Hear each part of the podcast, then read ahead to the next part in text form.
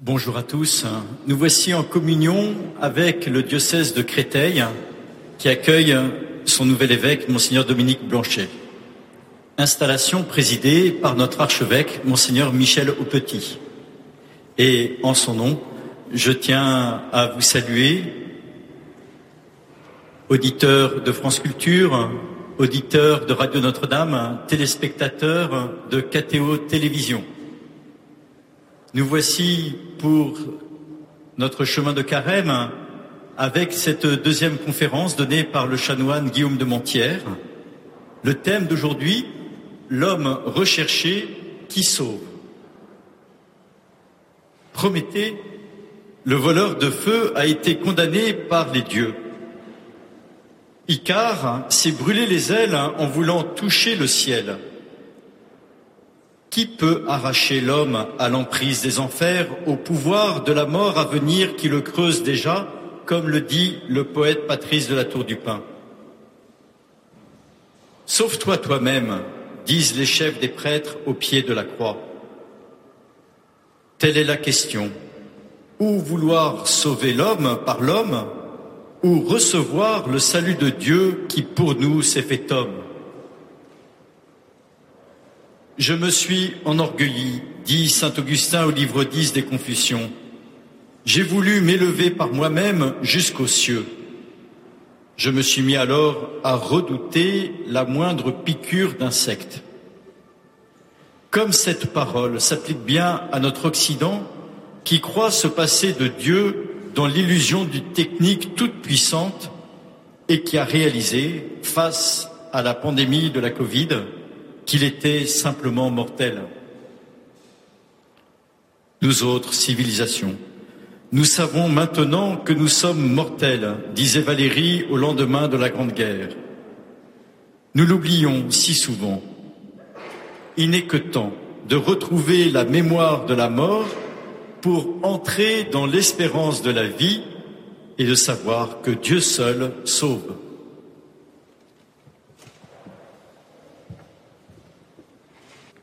Sainte liturgie, comme tu actualises bien pour nous le mystère. Ce matin, nous avons vécu cet instant solennel. L'évangéliaire est posé sur l'ambon comme sur une haute montagne. L'encens figure la nuée de l'esprit qui baigne le tabord. Deux acolytes tenant des cierges sont comme Moïse et Élie encadrant le Verbe de Dieu. Les fidèles attentifs vivent ainsi au cœur de la messe une nouvelle transfiguration lorsqu'ils écoutent proclamer l'Évangile, cette parole qui illumine les uns. On ne s'étonne pas de la présence de Moïse et d'Élie, l'homme du buisson ardent, quarante ans dans le désert, et le marcheur de l'Horeb, emporté sur un char embrasé, coché de la lumière. Moïse et Élie, les deux grands pyromanes et les deux grands alpinistes de l'ancienne alliance, des hommes de feu, de montagne et de quarantaine bien propre à nous conduire dans les altitudes lumineuses du carême. Quelle paix, quelle sérénité dans les hauteurs, jusqu'à l'assoupissement parfois, me direz-vous.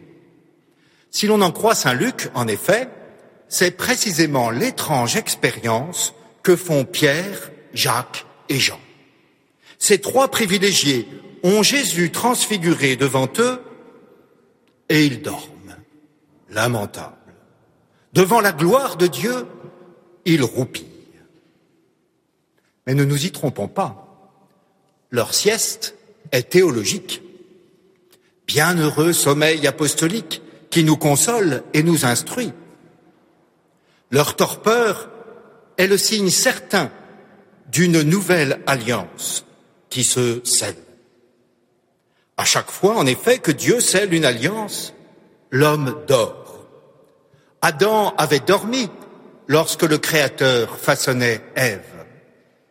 Noé avait dormi lorsque le Très-Haut déployait par-dessus les eaux son arc dans le ciel. Abraham avait dormi, tandis que Dieu passait, tison fumant, entre les animaux dépecés. Et plus que tout, Jésus lui-même, sur la croix, s'endormirait du sommeil de la mort, tandis que le Père éternel scellerait en son sang une alliance meilleure et définitive. Que signifient ces léthargies insolites qui gagnent les personnages bibliques aux moments les plus solennels de l'histoire sainte? Elles veulent nous dire que l'homme n'est pas de plein pied avec Dieu. Elles soulignent la distance. C'est bien par grâce que nous sommes sauvés. Toute l'initiative de l'alliance revient à Dieu. Jésus, pendant que ses disciples dormaient, a opéré leur salut, dit Blaise Pascal. Aucune illusion n'est permise. La grande geste biblique de l'Exode manifeste abondamment qu'il n'est pas d'autre sauveur le Saint d'Israël. Les Hébreux ne furent pas délivrés par Moïse, pas plus que par son bâton qui frappa la mer. Au désert, ils ne durent pas la vie à ce serpent d'airain dont la vue procurait la guérison. Ils furent sauvés non par ce qu'ils avaient sous les yeux, mais par Dieu, le Sauveur de tous, dit merveilleusement le livre de la sagesse. D'ailleurs, pour éviter tout équivoque, Moïse n'entrera pas en Canaan. Pourquoi? Les rabbins expliquent que Dieu n'a pas permis à son serviteur de pénétrer en terre promise, car aucun homicide ne peut fouler ce sol très saint. Or, Moïse a versé le sang d'un homme au pays d'Égypte. Selon ce midrash, Moïse proteste en disant, certes, j'ai aussi un Égyptien, mais toi, Seigneur, tu en as tué des milliers en faisant périr l'armée de Pharaon dans la mer Rouge. Oui, répond le Très-Haut. Mais toi, Moïse, tu as donné la mort, tandis que moi, le Seigneur, je donne la mort et la vie. La distance est clairement signifiée. Pas de commune mesure entre le maître de la vie et son serviteur mortel. Moïse. C'est donc Josué, dont le nom identique en hébreu à celui de Jésus, Yeshua, signifie précisément Dieu sauve, qui fera entrer le peuple en Canaan. Tout le livre biblique de Josué manifeste que c'est le Tout-Puissant qui donne la terre. Les procédés employés dans le siège et la prise des villes ne laissent aucun doute c'est Dieu qui octroie la victoire. Chacun se souvient de la très célèbre prise de Jéricho, popularisée par les vers de Victor Hugo, Sonnez, sonnez toujours, clairon de la pensée, quand Josué, rêveur, la tête aux cieux dressée, sonnait de la trompette autour de la cité. À la septième fois, les murailles tombèrent. L'étrange liturgie guerrière déployé autour de Jéricho a pour but d'ancrer la certitude que Dieu seul est l'auteur du triomphe d'Israël. De sauveur, il n'y en a pas, excepté moi, oracle du Seigneur. Qu'il est difficile pourtant de s'abandonner entre les mains de Dieu. Le peuple est cramponné à ces fausses sécurités, à des assurances trompeuses, à des préservatifs illusoires. Ainsi, le prophète Isaïe n'hésitera pas à se promener nu et déchaussé, les fesses à l'air, trois années durant, dans les rues de Jérusalem, pour dénoncer l'alliance contre nature du royaume de Juda avec l'Égypte. Le prophète nudiste sorte domaine biblique provocateur, exhibe et ridiculise par cette action d'éclat la fausse sécurité de Jérusalem. Car ainsi parle le Seigneur Sabaoth, le Saint d'Israël. Dans la conversion et le calme était votre salut, mais vous n'avez pas voulu. La sagesse consiste à lâcher toutes nos rédemptions de secours, nos assurances mondaines, pour ne plus s'appuyer que sur Dieu, le rocher qui nous sauve. Un prêtre âgé disait qu'il lui avait fallu toute une vie pour comprendre ce que signifiait Dieu, mon rocher. Il y a tant de pierres friables auxquelles l'homme s'agrippe pitoyablement dans sa varappe existentielle. Petit rocher de la santé, de la mémoire, de l'intelligence, des relations, du portefeuille, tout ce qui donne de l'assurance dans ce monde, tous ces appuis de sous-traitance, tous ces faux dieux qui ne sauvent pas. L'âge venant, tous ces rochers s'effritent, et l'on peut dire alors en toute vérité avec le psalmiste, ma part, le roc de mon cœur, c'est Dieu pour toujours. L'Ancien Testament est cette école de confiance totale et exclusive en Dieu. Il faut avoir le courage et la lucidité de lâcher toutes les contrefaçons de salut. À quoi accrochons-nous notre vie? Il en va comme de cet homme suspendu au-dessus d'un précipice. Il s'est agrippé miraculeusement à une branche d'arbrisseau qui le maintient au-dessus du vide. Dans ce péril extrême, il crie vers Dieu en disant Seigneur, aie pitié, je sais que tu peux me sortir de là, je t'en prie. Fort bien, dit le Seigneur, je vais te sortir de là. Commence par lâcher cette branche. Qu'il soit clair que si Dieu intervient, c'est par pure bonté, car il ne doit rien à personne. Nous, nous sommes tellement des enfants gâtés de la grâce qu'il nous semble parfois que tout nous est dû en stricte justice. Il nous vient cette pensée, mon Dieu quand même, allez, tu me dois bien ça, après tout ce que j'ai fait pour toi, nous voudrions, quelle folie, que Dieu proportionnât notre salaire à nos mérites et à notre travail. Cela me rappelle la réponse cinglante que fit un jour Sacha Guitry à une starlette de boulevard. Cette actrice courroucée vint trouver le maître. Elle se plaignit auprès de lui de ce que son cachet n'était pas du tout en proportion de son talent et de sa prestation. Oh, je sais, mademoiselle, répondit malicieux Sacha Guitry. Je sais. Mais il faut bien que vous mangiez. Réplique pertinente et cruelle. Dieu merci, notre salaire n'est pas ajusté à nos mérites. Il y aurait de quoi trembler, car le salaire du péché, c'est la mort. Mais il faut bien que nous vivions. Alors Dieu accepte de ne pas proportionner notre récompense à nos œuvres, et même, il agit avec une démesure et une libéralité toute divine aux serviteurs inutiles que nous sommes, il donne la vie éternelle. Qui dira la profondeur infinie de sa miséricorde? Depuis le temps de Noé, Dieu a promis de ne plus subordonner ses bienfaits à notre qualité morale. Depuis cette alliance noachique, il fait pleuvoir sur les justes et sur les injustes. Il fait briller son soleil sur les bons comme sur les méchants. À moins d'être un fiefé pharisien se mettant sans embâche du côté des justes, il est facile de voir ce que nous gagnons à ce marché. Désormais, quand nous péchons, aucun déluge ne s'abat plus sur nous pour nous châtier. Le seul déluge qui nous atteint de la part de Dieu, c'est le torrent de sa miséricorde. Car non seulement le Seigneur est le seul qui puisse sauver, mais il est aussi celui qui désire le plus notre salut. Or le diable instille en nous le doute.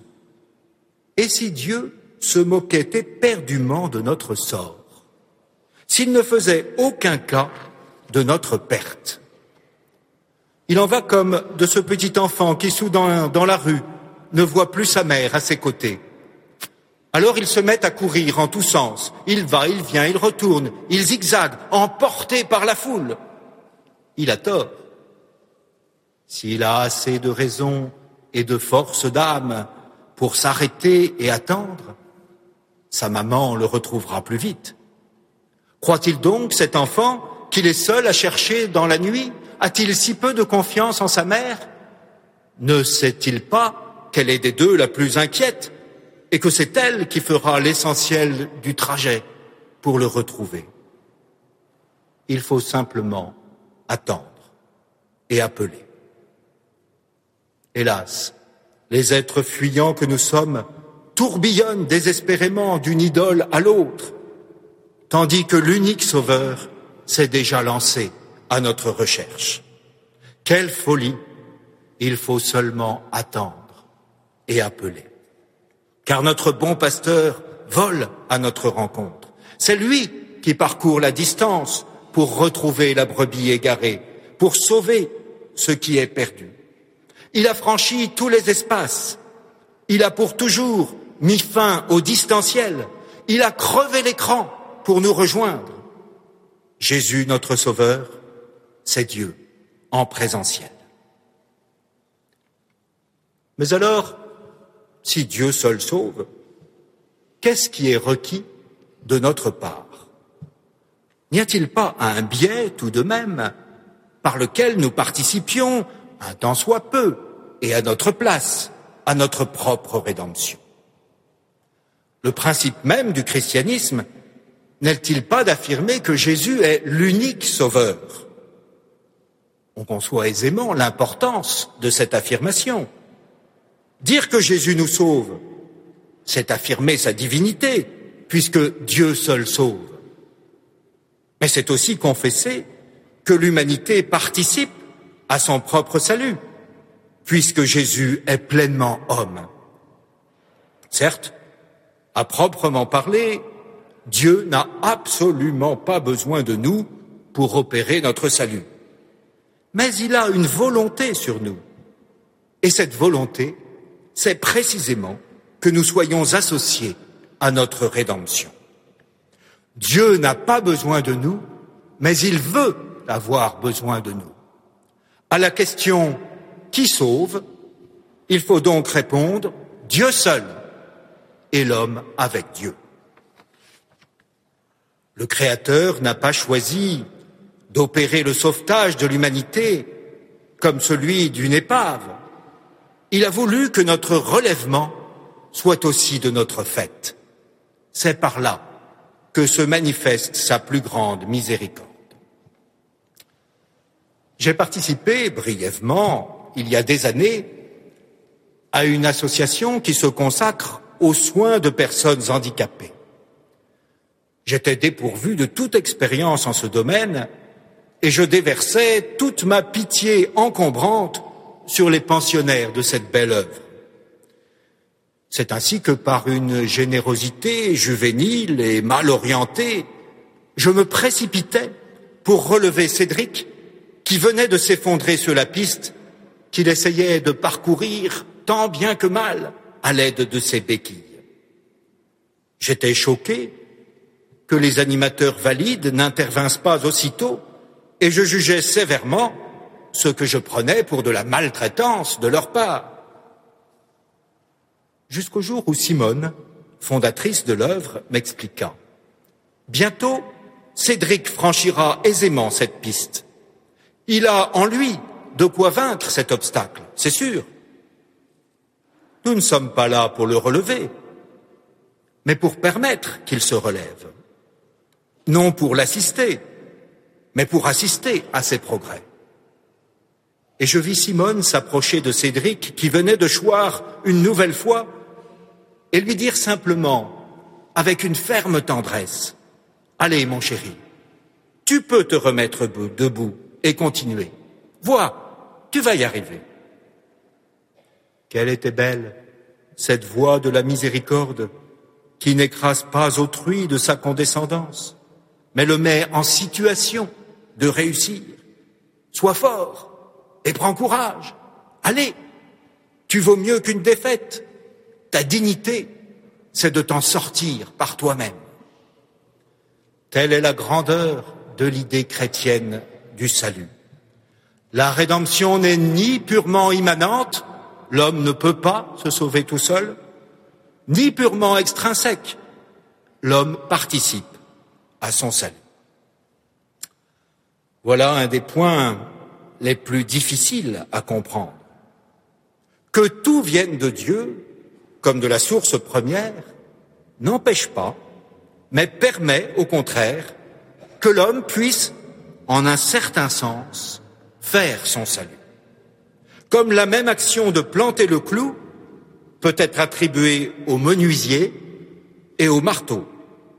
Notre salut est entièrement le fait de Dieu, sans cesser de dépendre entièrement de nous. Pour dire la part que l'homme prend à son propre salut, il y a un vieux mot théologique que je voudrais exhumer d'un oubli complet. Je vous l'avoue, j'ai fait des années de séminaire sans jamais l'entendre prononcer. Je ne me souviens pas d'une seule homélie où il a été employé, sinon en mauvaise part. Et me voici devant vous, hésitant à produire ce vocable obsolète, rougissant de ressortir ce vieux concept névralgique, le mérite. Qui parle encore du mérite? Dans la théologie catholique, celle de saint Thomas d'Aquin et du Concile de Trente, le mérite est pourtant la notion clé qui permet d'exprimer quelque chose des rôles respectifs de Dieu et de l'homme par rapport au salut. Qu'est-ce que le mérite? C'est l'acte qui appelle sa juste rétribution. Hélas, le langage ne nous aide guère, car nous sommes habitués à parler des mérites comme de choses que l'on gagne, accumule, entasse, pour se constituer un bon petit matelas de prérogatives, une assurance à être sauvé sur titre. Le mérite, ainsi compris, ferait de nous des ayants droit au salut. Or, c'est précisément parce que nous n'y avons aucun droit que nous devons mériter notre salut. C'est par une gracieuse bienveillance que Dieu s'intéresse aux actes humains et qu'il les rétribue. Dieu est Père, pas paternaliste. Il ne nous écrase pas sous une libéralité méprisante qui ferait de nous moins les bénéficiaires que les victimes, en quelque sorte, de notre propre rédemption. Il attend notre collaboration. Le bon plaisir de Dieu, ce n'est pas l'arbitraire d'un salut condescendant, décrété et collationné d'en haut. Plaire à Dieu, c'est poser les actes de notre relèvement. Seule la grâce et la charité peuvent donner aux actes humains une certaine proportion avec la récompense ultime qui est la béatitude éternelle. Lorsque Dieu couronne nos mérites, il couronne ses propres dons. Oui, comme l'Évangile le dit souvent, Dieu récompensera les siens. Il donnera au sarment, hanté sur la vigne, de porter du fruit. Le fruit vient-il du cep ou du sarment? Il vient du cep à travers le sarment. Semblablement, la récompense vient du Seigneur à travers le mérite c'est-à-dire les actes de l'homme parcourus par la sève de la grâce. Nous touchons là, j'en ai conscience, à des abîmes métaphysiques sur les niveaux de causalité. Mais ces questions complexes qu'abordent les traités de la grâce et de la justification affleurent aussi en bien des pages évangéliques. Prenons par exemple le récit de la multiplication des pains. Vous connaissez l'histoire de cette multitude que le Seigneur rassasie avec trois fois rien. Cinq pains plus deux poissons divisés par cinq mille hommes reste douze corbeilles. Telle est l'équation déroutante de ce prodige. Qui nourrit ces foules humaines dont aujourd'hui comme hier Jésus a pitié? Je vois à cette question trois réponses possibles et non contradictoires. D'abord, bien évidemment, c'est le Seigneur qui nourrit. Pourtant, à y bien regarder, ce sont aussi les cinq pains et les deux poissons qui ont rassasié la foule. Et ce sont encore les disciples qui, de leurs mains maladroites et étonnées, ont porté leur repas au peuple que Dieu repaît. Force est de constater, en effet, que la multitude a été rassasiée par des denrées dérisoires. Or, ce qui frappe, c'est que les cinq pains et les deux poissons sont tirés de la foule. Jésus, le Verbe par qui tout a été fait, le Créateur qui a posé l'univers dans l'être à partir de rien, n'a pas voulu user d'une semblable puissance créatrice dans ces circonstances. Il n'a pas fait surgir ex nihilo de quoi nourrir cette foule. Il a attendu que les affamés apportassent quelque chose, un petit rien, sans doute, un support minuscule, une participation bien ténue, cinq pains, deux poissons. Le Christ nous enseigne par là que rien ne se fait sans nous. Bel enseignement pour les chrétiens avides de l'Eucharistie. Pour être rassasiés, nous apportons à la messe non pas seulement les quelques pièces jetées dans le panier de la quête, mais notre désir, notre bonne volonté, notre foi, notre amour, si petite, si minime, si lilliputienne puissent être en nous ces dispositions, nous avons confiance que Dieu les multipliera pour notre joie. Mais si nous n'avons rien à offrir, si nous venons à la messe le cœur vide, les mains dans les poches et les bras ballants, il ne se passera rien. J'ai souvent été confronté à des adolescents rebelles grognant dans un haussement d'épaule Mais la messe, qu'est-ce qu'elle m'apporte? Il faut parvenir à renverser la question. Qu'est-ce que j'apporte à la messe? Ma présence, gracieuse et bienveillante Le maigre fruit de mes efforts hebdomadaires Le tout petit peu qu'il me reste dans le cœur d'attachement chrétien Peu importe la quantité. Ce que vous possédez, offrez-le. Le Seigneur s'occupe du reste. Venez, achetez sans argent, lit-on dans le livre d'Isaïe. Qu'est-ce à dire Acheter sans argent? Curieuse expression. Le prophète ne dit pas si vous n'avez pas d'argent, venez quand même, c'est gratuit, servez-vous. Non, il dit venez, achetez sans argent. Sans argent, mais non sans vous dépenser un peu. L'amour est gratuit, mais on ne peut aimer sans payer de sa personne. Le royaume est gratuit, non pas parce qu'il ne vaudrait rien, mais parce qu'il est littéralement hors de prix. Il n'a coûté que deux sept à la petite veuve de l'Évangile, un seul regard au bon larron. Il n'est pas plus cher qu'un verre d'eau tendu à celui qui a soif. Venez, achetez sans argent.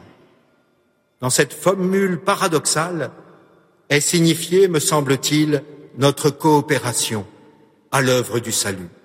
Au-delà de la grâce à bon marché, il y a cette grâce qui coûte, dont parlait Dietrich Bonhoeffer. Mais la part de l'homme ne s'arrête pas là. Les cinq pains et les deux poissons qui nourrissent la foule sont non seulement apportés, mais aussi distribués par des mains humaines. Le Seigneur dit en effet aux disciples, Donnez-leur vous-même à manger. Le Christ n'a pas voulu se passer de ces intermédiaires apostoliques. Il ne distribue pas lui-même le pain de vie. Il se sert des prêtres qu'il a institués pour cela. Qu'il est beau, le ministère des prêtres, chargé par le bon Dieu de nourrir les foules. Que j'aime ce moment de la messe où le peuple grave s'avance pour recevoir la vie. Comme il est important que ce soit des ministres ordonnés qui distribuent la communion. Ils ne sont pas plus dignes que d'autres, bien sûr, mais cependant c'est à eux, et non pas à quelqu'un pris au hasard dans la foule, que le Seigneur confie le soin de donner à manger à son peuple. Que la routine n'émousse jamais en nous, prêtres, la force de ce moment merveilleux où nous donnons Dieu aux fidèles. Qu'il est beau devant nous en procession ce peuple avide, la ronde des lèvres entr'ouvertes et des mains accueillantes, bouche à demi fermée du timide, doigt de l'écolier, où la trace des feutres multicolores n'a pu être qu'imparfaitement effacée, lèvres empourprées de l'épouse, mains rugueuses du travailleur, langue tendue de l'impatient, paume chaste de l'intellectuel, tout un peuple communiant à son Seigneur. Comme je tremble parfois que nous, les prêtres, nous abandonnions le cœur eucharistique de notre ministère pour d'autres tâches moins centrales, voire plus mondaines. Prenons exemple sur les apôtres. Ils ne peuvent servir ceux qui ont faim que parce qu'ils sont les serviteurs de celui qui nourrit. Le récit de la multiplication des pains illustre de quelle manière nous sommes, selon les mots de Saint Paul, les coopérateurs de Dieu. Le salut acquis sans nous par le Seigneur lui-même ne nous atteint pas sans notre libre consentement et sans la médiation de l'Église. La légende de Saint Amadour exprime cela de façon imagée. Un bandit devait être pendu haut et court.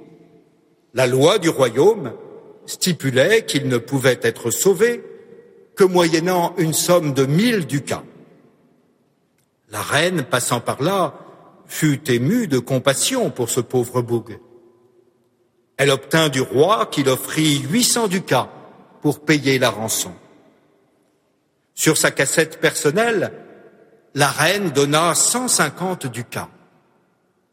Les courtisans, à eux tous, réunirent 49 ducats. Il ne manquait donc plus qu'un seul ducat. Hélas, la somme étant incomplète, la sentence était inévitable. Le bourreau se saisit donc du brigand, mais tandis qu'il le hissait sur le gibet, une pièce d'un ducat tomba de la poche du condamné. Les mille ducats se trouvaient dès lors réunis. L'homme était sauvé. Cette histoire veut enseigner que nul n'est sauvé s'il n'y met du sien, s'il ne se trouve sur lui au moins une petite pièce de bonne volonté.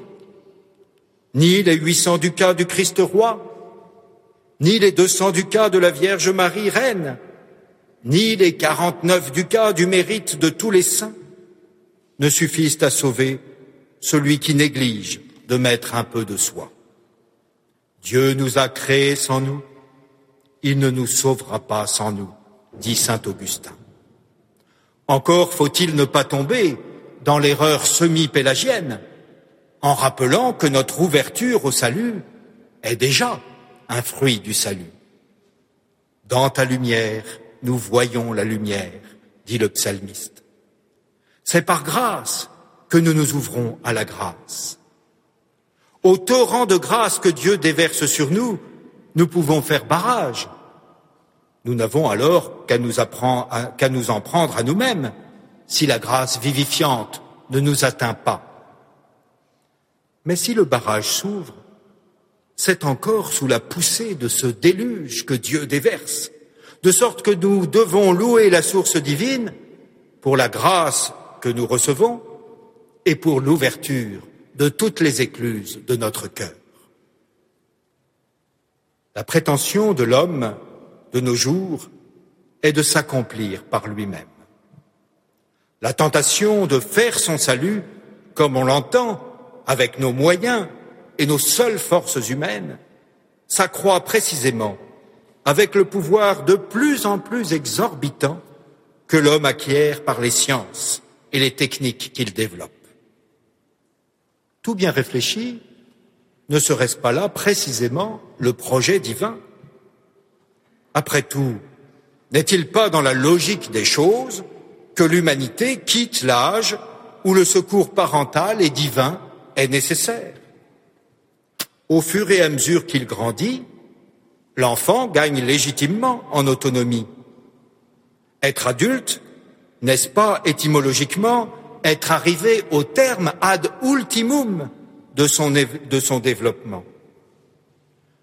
L'humanité est sortie de l'enfance où elle attendait tout de Dieu pour entrer dans un âge mature où elle ne doit plus compter que sur elle-même, avec une petite visite de temps en temps par gratitude pour faire euh, laver son linge à ce Dieu à qui elle doit la vie. Arrive un certain moment où ce sont plutôt les enfants qui doivent prendre en charge les parents. C'est plutôt l'humanité désormais qui doit venir en aide à ce Dieu vieilli et qui n'en finit pas de mourir. Le pape François ne cesse de nous en avertir, nous sommes globalement pélagiens. Négligeant le secours divin, nous misons sur nos propres forces, oubliant que sans Dieu, notre vie tombe en ruine. Vous savez, chrétiens, ce qui manque à nos vies? La grâce. Ah, voici, je l'ai prononcé, ce pauvre mot oublié, ce vocable inusité, ce concept qui fait tout chavirer, la grâce. N'est-ce pas le seul recours? Sans la grâce, tous nos efforts sont stériles, notre vie pesante, notre religion illusoire. Dans la ville de province, où je passe une partie de mes vacances, de mes brèves vacances, monseigneur, la municipalité organise chaque été une fête médiévale. Ce dimanche-là, les nombreux touristes se joignent aux habitants pour renouer avec le passé prestigieux de la cité, s'imprégner des us et coutumes et de l'esprit de nos aïeux. On y rencontre des tailleurs de pierre, des chasseurs de sangliers, de nobles guerriers et des princesses en leur château fort, des sorcières, de joyeux troubadours, une vraie féerie. L'après-midi, rencontrant monsieur le maire, je le félicitais pour l'organisation de cet événement. Vive la fête et bravo aux élus qui font quelque chose. Mais à cet édile jovial et chaleureux, je ne pus m'empêcher de faire remarquer que ce beau festival passait indéniablement à côté de l'esprit du Moyen Âge qu'il prétendait revivre. L'esprit du Moyen Âge, nous étions en fait bien peu nombreux à l'avoir humé le matin même à la messe car l'esprit du Moyen Âge, c'est la foi chrétienne. Aussi tout ce décor de tavernes, de chevaliers et de côtes de mailles, toutes ces animations de ménestrels et de nobliaux n'étaient que l'apparence, la coquille, l'emballage sans âme d'une époque dont l'essence même resterait étrangère au béat festivalier. Cette fête médiévale ressemblait à cet homme qui va prendre sa douche. Il a pris avec lui tout le nécessaire, la brosse, le savon, la serviette. Il se nettoie, il se frotte, il s'astique en tous sens, il pose tous les gestes requis. Il a simplement oublié l'essentiel, tourner le robinet pour que l'eau l'inonde. Sa douche à sec est parfaitement inutile. Elle s'est réduite à des simagrées lamentables, impuissantes à laver, parce que l'eau a manqué. Ainsi en va-t-il d'un festival médiéval sans l'esprit chrétien. Ainsi en va-t-il de la vie chrétienne à qui manque la grâce. Elle n'est qu'une comédie grotesque, impuissante à nous sauver. Alors, frères chrétiens, je vous pose avec tout le sérieux nécessaire cette question angoissée à quand, à quand remonte votre dernière douche? Qu'avez-vous fait pour que ruisselle jusqu'en vos cœurs l'eau de la grâce, toute l'inondation sur vous de la faveur divine.